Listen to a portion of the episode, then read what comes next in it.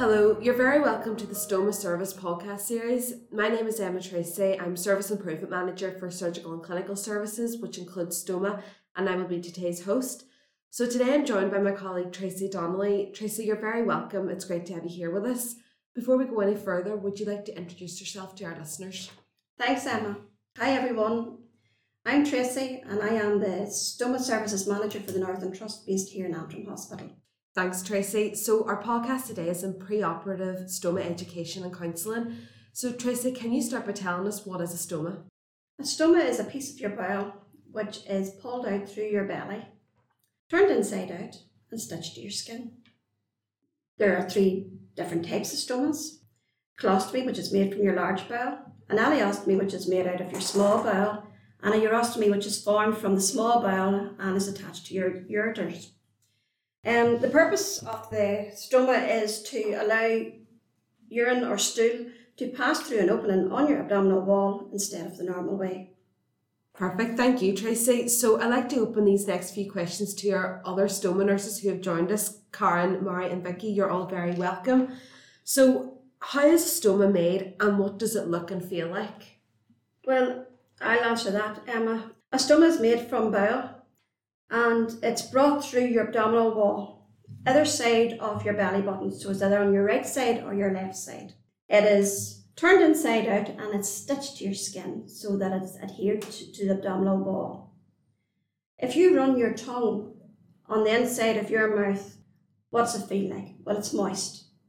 And when you look inside your mouth, it's red.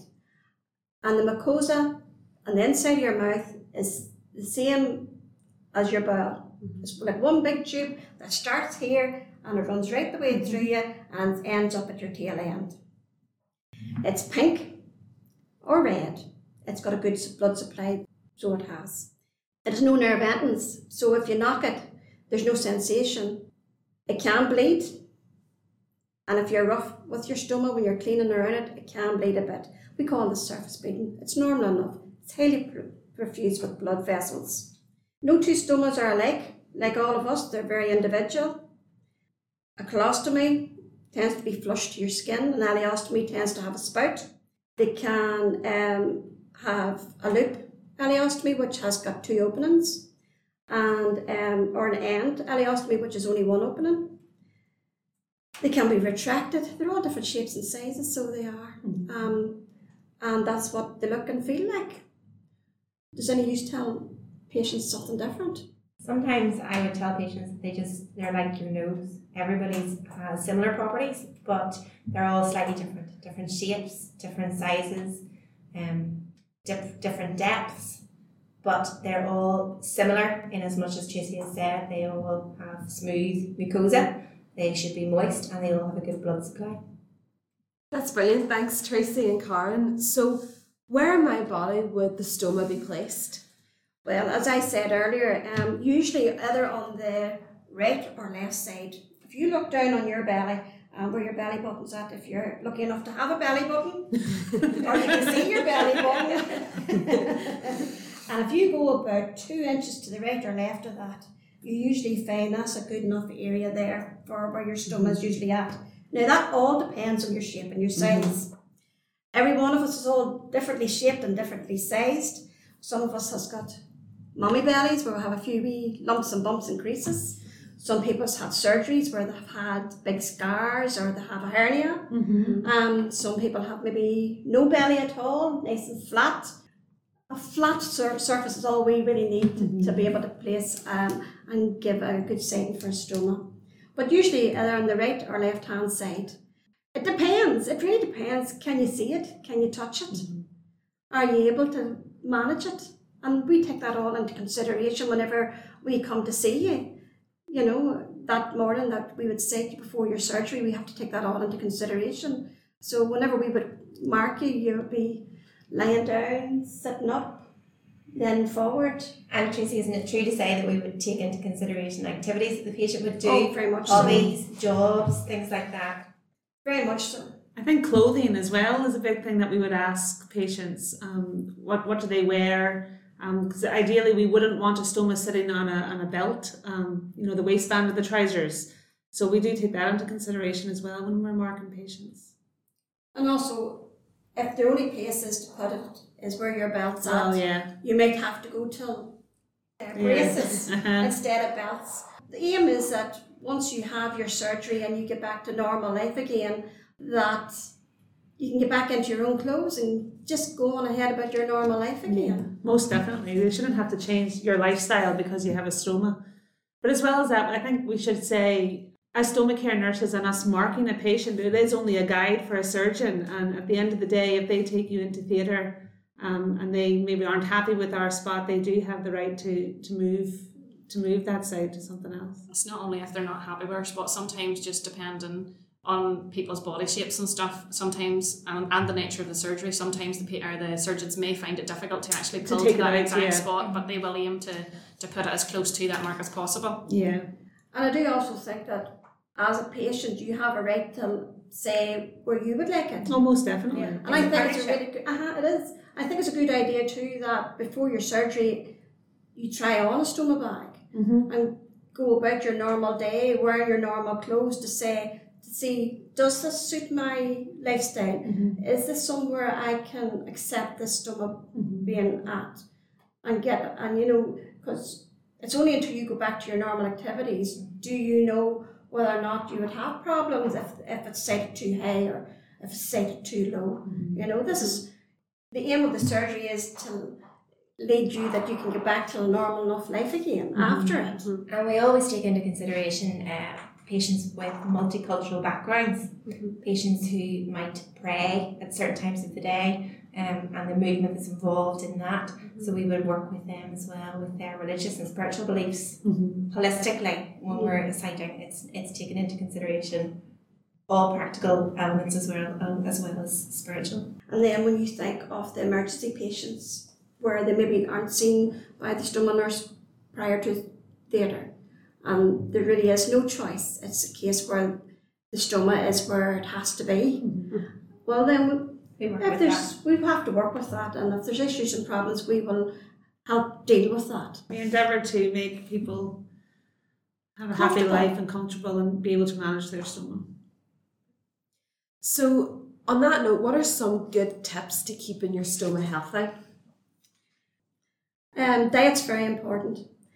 If you've got a, if you're lucky enough to have a colostomy, we say you're allowed to have and eat and drink what you want, within reason.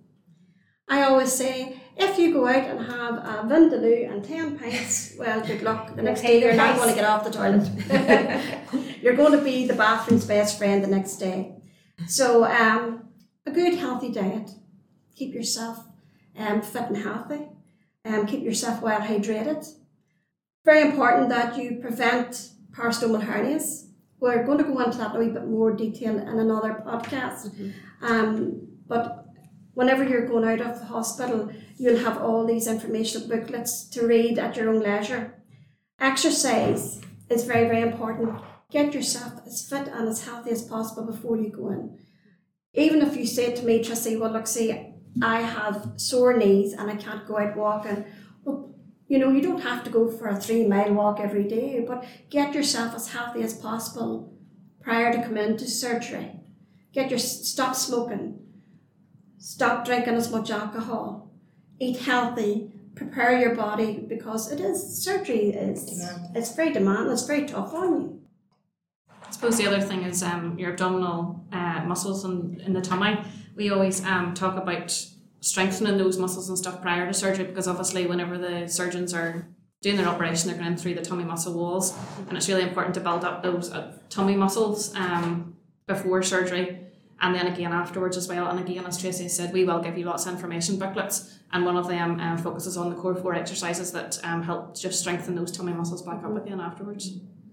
There's also a lot of programs that we can get, you know, there's programs as well that we can guide our patients towards as well, just to guide them in that area um, and encourage them to keep up with their exercises as well.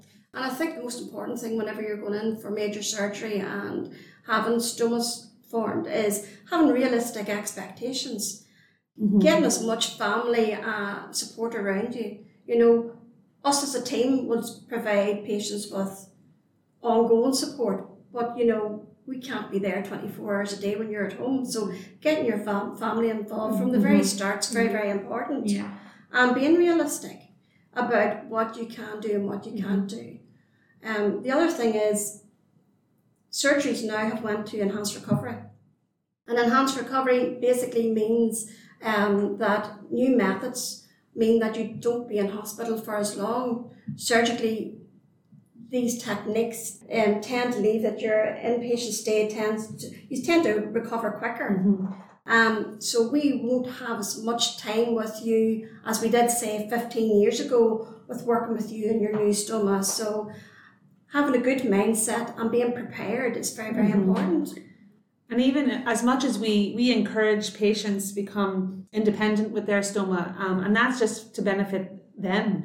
How, as you said, Tracey, you know, but getting your family involved is an excellent idea because in hospital you have the support of us as stoma care nurses, you have the support of your nurses. But whenever you go home to manage your stoma, it's fantastic to have somebody else there that can just you know that maybe we can also offer th- those people support and teaching and education so whenever that patient goes home the other um, another family member can help and guide them for the short time that they need to adjust um, but ideally it is best for them to be independent It's very good to have a prompt, isn't it? yes oh very much so You know, yeah Because before you go home, you know, that's all we will be doing is prompting you and going through the stages of changing your stoma bag.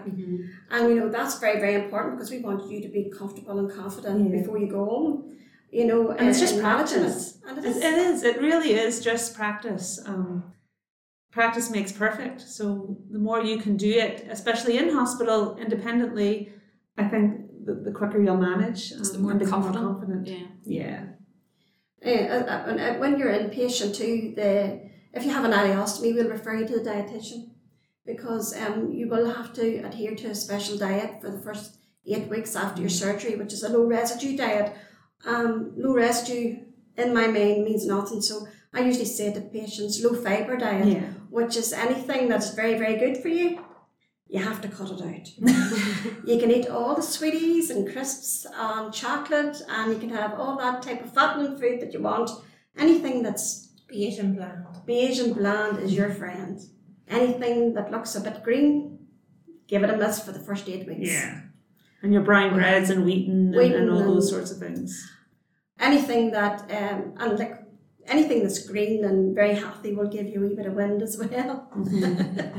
so it will. But we're going to talk about wind and things in the podcast series, so we are. Mm-hmm. So we'll go into more depth in that. Yeah, Perfect. Thanks, guys. So, I suppose then leading on to that is what can you do to help have a faster recovery? The most important thing is a good mindset, Yeah, definitely. being positive, um, not being afraid to make mistakes, Mm-hmm. not being afraid of your stomach because truthfully when you look down and there's this wee red fleshy thing looking up at you, it can be quite frightening. Use us. We're there for support for you. Um, ask us plenty of questions. Be careful where you get your information from. Be very careful. The internet is very, very good if you know what you're looking for. So um, go on to positive sites and we can get guide you towards positive sites. And there's, there's plenty of positive sites out there. If it's a case where you need to talk to someone face to face, say someone who's already had a stoma and who's living with it and who's getting on with their life, we can get you in touch with patients who are happy enough to speak to you on the phone and, and give you a wee bit more information. That's very, very important for a faster recovery. Also, um, listening. Listen to us. We're not there to guide you down the wrong path. We're there to give you good, solid information. We will be coming every day to practice you on taking pouches off and putting pouches on. And there'll be days that you'll want to do it, and there'll be days that you'll not want to do it. Mm-hmm. You know, but we can we can guide that. You know, there's days that we'll go to a patient and they'll say, "Oh, not today, Tracey. Oh, please, I've been sick. I don't feel like it." Or the best one is, "My wife's going to do this." well, I am so sorry for your wife, but you do not get discharged until you can do it yourself. And the quicker, the quicker you take to it yourself, isn't it right? Yeah, I always think getting hands on as soon as possible. So generally, day one after surgery, we'll come round and we like to take things off. And me personally, I I'll take everything off, but I'll talk you down through it all. And then when I come back the next day, my expectation is that you'll get a little bit hands on and maybe take the bag off and give a wee bit of clean. And I always think the sooner you get the hands on, the better, because the more you get to do in hospital, the more confident you'll feel before. And I always do say that you'll never feel 100% confident going home, but that's just because it's all new to you. And there is that, I suppose, anxiety that you're going to be there on your own. But as I say, the more practice you get with us, and we'll not let you home until we feel that you're independent with it. Practice makes perfect. Practice makes Mhm. perfect. Just um, one thing to say as well, we're talking about, you know, when patients see their stoma for the first time, generally um, the pictures that we would show at our first initial assessment would be sort of textbook, maybe a few days after surgery and then maybe six months or, you know, um, and I would always tell patients as well, the first viewing of their stoma might not be the textbook picture that they saw. Um, so I always do say it will be more swollen. Um, and there can be a little bit of a lot, maybe slough or, or some blood that you can see on the stoma. But for them just to realize after a few days that will settle or a few weeks. Um, and it's a new opening. You just had surgery. There's going to be a bit of blood. It's going to be a bit swollen, and sometimes it's maybe not the nicest thing to look at. But um, just rest assured, after a few weeks, it you know that'll all settle down, and it'll be maybe more like the, the, the picture that you saw when we first saw you in clinic. Sometimes patients are very hard on themselves. Yeah. So they are where they expect that they should be able to do it straight away. And it does it is whenever you take that pouch off the very first time, especially if there's poo coming out of it. Mm-hmm. It can be quite shocking. Oh, most definitely. And it's we we try our best to normalise it because there's no there's no stoma nurse in this role that doesn't enjoy working with patients with stomas. And that's the truth. We all have come into this willingly and openly because it is one of the best jobs I've ever done. That's such a rewarding job. I love. Very rewarding job Yeah. because we follow the patient from seeing them before their surgery, the whole way through their hospital experience, and on discharge. We're still reviewing you uh, in clinics afterwards. Mm-hmm. And um, we have a great wee service that runs Monday to Friday. And if, if problems or issues occur, we have our telephone Mm-hmm. advice line, which runs Monday to Friday as well. I always say to patients that they find a friend because, as you know, they have open access to us. You know, so even after a year or two years after your surgery, three years, um, they can always lift the phone if they if if run into any issues or problems. So they, they don't get away from us, really. And even even if a family member needs teaching and you know we give our telephone number out freely to the patients and their relatives so that if they need to speak to us and um, meet us or do a bit of teaching, Yeah. we can organise that. hmm You know, with great wee practice books as well when you think of it. I know. You know, with our wee fake stomas and our wee pouches cut to size. That patients can practice with before they come even into hospital. I think that's really beneficial. hmm I actually had done a, a bit of research into that, and they say the patients who actually use the practice pack before they come into start into hospital Yeah. do better. Yeah, you can see that, but you would see um, whenever the patient then says to you, "Oh, I read that that practice pad," hmm they they're more s- ready for their for their their couple of days after post op to they already have an idea of what the steps are mm-hmm. to change their bag. But then we're talking about all the, the positive aspects of s- patients who are up for this, and then there's other patients that just need that little bit more TLC mm-hmm. and we can provide that as well. You know, not everybody's up for up for changing a pouch on the first day after their mm-hmm. surgeries. And we recognise that everybody learns at a different pace and in a different way, and we have the skills to be able to work with each individual patient and um, maximise their potential with their independence um, as best we can. So, how would you maintain good skin health around the stoma? Well, we will be doing a podcast about skincare um, further on uh, through the series, but I'll answer this question um, for us. So basically, I suppose the, the, the basic things um, to do is whenever you're taking the bag off, um, to use the adhesive remover spray that we'll supply you with, because that just helps peel the bag easily away from the skin. Um, cleaning around the, the area, it's important that you keep the area of skin around the stoma nice and clean, and we recommend cleaning with just um, plain tap water. um, on a wee cloth and then making sure that you dry it well as well. Um, depending on what products you're using, then you can either have the barrier wipes or just the wee seals and in your bag. Um, and just if you notice any difference in the skin around your stomach, that you either take measures to re- rectify and make sure that the bag's fitting properly, or else if you're really concerned, if you give us a wee ring and hopefully we'll be able to help you over the phone, and if not, we can um, bring you up to clinic and, and get you assessed and seen. We, I always say to the patient, the skin under your stoma bag and the skin on the other side of your belly should look Should at the the same. same. Should Yeah. look the same. Should be no difference in it. So, what is the best way to obtain some of the essential stoma supplies? Anything that we give you in hospital um, is on prescription. So we won't give you anything that's not on prescription. Now, I'm saying that and then I'm thinking to myself, the dry wipes and the disposal bags come complimentary from the dispensing chemist or from the delivery company. So you can either, um, your GP has to generate your prescription. So we usually fill out a wee form and give it to you that you can give to your GP. And it's just like ordering your, your regular medication.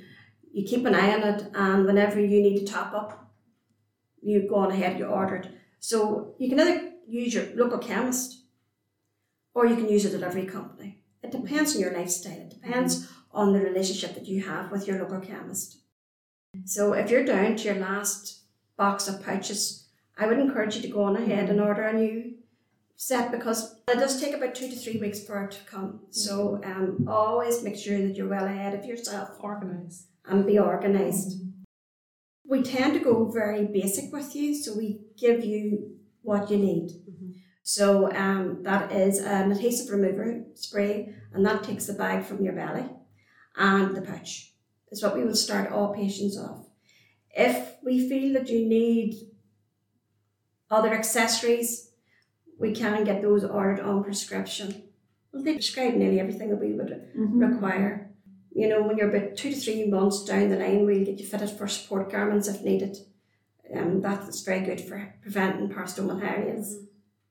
It's important just to remember that everything that we prescribe for our patients is patient specific Yes. and not to be sharing. Uh, Sometimes we'll get a call to say that there's a problem with the stoma bag they're using and maybe they've got it from a neighbour. Um, just to remember that the products that we recommend to the GP to prescribe are based on what that individual patient needs from that stoma bag. Um, so it's important just to remember not to be sharing stoma bags. And also, um, a lot of patients go online now and research different products and order different products through these companies. You know, they're there to sell. So they are. So they don't care who they're selling their products to. Whereas we're the ones that have to pick up the pieces if there's a problem that occurs from an ill fitting stoma pouch that you've ordered through the internet. And these products are quite expensive too. So um, it's just being cautious. Yeah, but then, that, then on the other hand too, if, if somebody sees something online that they are interested in or feel that this would benefit them, you know, instead of maybe ordering it, give us a ring Yes. and see, Is do you think that I could use this? This might help me, and we all the time would be able to give a rationale why or why not that would suit that patient. So we're not saying that we wouldn't give it to you, um, but I, we know that patients are interested. We know that they go online to look. But I think instead of you order anything, maybe just give us a ring and say, do you think that this would help me? And we should be able to give you a reason why or why not. And just staying on that topic of pouches as well, what's the best way to dispose of used pouches and how many times a day should you change or drain your pouch? Well, um, you dispose of your pouch in a wee disposal bag and you put it into your black bin. Um, you can't recycle them. Colostomy patients tend, because it's large bowel and it functions more or less like a normal bowel, once a day, twice a day, three times a day, it just depends on you. So it does, and how often those pouches need to be changed. Um, an ileostomy patient tends to be a bit, bit different because the stool that comes out of an ileostomy is um, more liquid rather than a normal form stool. So what we tend to say to the patients who have got an ileostomy is their pouch, I would recommend change the pouch every other day, Yeah, every other day. Yeah. every other day, but you need to drain it maybe between four and six times a day, And not that everybody's different. and everybody's different. Yeah. you know, I had a colostomy patient who changes his bag once a day, and then um, his neighbour changed it three times a day.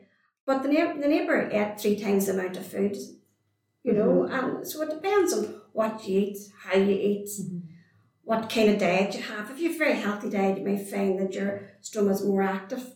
So it is very individual, and you know, we would gear that towards each individual patient. And as well as like, I think if you have a colostomy, I think if there's something in it, just change it. You know, and it doesn't really matter. A colostomy will work very much like you don't have a stoma, like you have, like you said, Tracey, like a normal bile. So there might be a day that it doesn't work. You know, and that's and that's okay too. Um, so it is just everybody's individual. But ideally, it's not very nice for somebody. You know, if you have, if there's anything really in your colostomy bag, um, you should just change it. I think for your own self. You know. Especially at night, go to bed. Oh, definitely. Or before you go anywhere, I always Before you think. go anywhere. Uh, I think recently as well, we've had a few of our patients come back and say about uh, their work environment and being able to change their stoma bag. How do they dispose of it in work? Because often employers aren't uh, very well educated with the with these medical devices, as they refer to them, and they will expect a clinical waste bin and things. But it's important that our patients know that it just goes in the nappy sacks, double knotted, put in an ordinary bin, much like a nappy would. Um, so you know, just to let their employers know that there is no special way of disposing of it. And also maybe in the early days working with employers before you return to work so that they can maybe put a, a, a proper bin in the bathrooms. Uh, we had a patient recently who worked on a building site and there was no such bin in so they were able to work with their employer to have just a normal foot pedal bin mm-hmm. put in the bathroom just to make their life that wee bit more dignified and making their stoma change just a bit more mm-hmm. straightforward. So say you go abroad, just to let the hotel know that you have a stoma and that you may need to know where to dispose of your pouches. Mm-hmm. Because if you're in a hot country, you don't really want to have In your hotel room. in your hotel room. Yeah. So a lady told me that she had went and spoke to the hotel and they provided her with an extra bin mm-hmm. and they put it in an area that she could go and dispose of. So it was handy for her Yeah. because she didn't want to have bags in of poo in her bathroom Yeah. when she was when she was away abroad. That's a good idea. I never thought about that actually. It's all about communication, these things, isn't Yeah. it? Just making sure that you're open with, with people and they understand your needs. And quite often people are more than keen to put something in place to help you. Mm-hmm. And just before we bring this episode to a close, do any of you have any helpful tips or things to remember for our listeners? Always have a spare bag and wipes with you. Yeah. Always bring it. Bring a supply. And also, if you're coming to see us in clinic, always bring your stuff with you as well, the stuff that you use. And don't worry about changing the bag before you come because we want to look at it and we'll take it off anyway. Yeah. And we will always take that bag off. Always when you come to see us in clinic. No excuses. We need to see the good, the bad, so we do, to make informed um, decisions on your care. So we need to see it good, we need to see it bad. And I would always say to patients, there's nothing silly. There's no silly questions. Yeah. If you have a worry, contact us. You can email us, send pictures. We don't mind. Mm-hmm. You know, we're there to give you advice and to help you as best we can. The radar key is um, great to have. Each um, district council can provide you with a radar key. Or if you go through the um, associations like the Colostomy or the Ileostomy Yeah. Association, they can provide you with a, a radar key. It allows you access to all council run toilets in Northern Ireland to give you access to a bathroom, the disabled The bathroom. disabled toilet. Yeah. Um, because whenever you're out in public, to get somewhere where it's quiet, where you have time, that there's not a queue of people waiting, especially if you're changing your pouch and you want a wee bit of privacy, to use the disabled toilets, uh, you'll have access to that. Okay, well, listen, thank you, Tracey, for joining and sharing your expertise and knowledge. And thanks also to Karen, Vicky, and Mary for joining to offer some helpful tips and advice as well. Um, thank you for listening, and we hope that you've enjoyed today's podcast and benefited from it. We'd like to invite you to complete a short feedback questionnaire, which is available via a link in the episode description of the podcast. And please join us next time when we'll be discussing rectal discharge.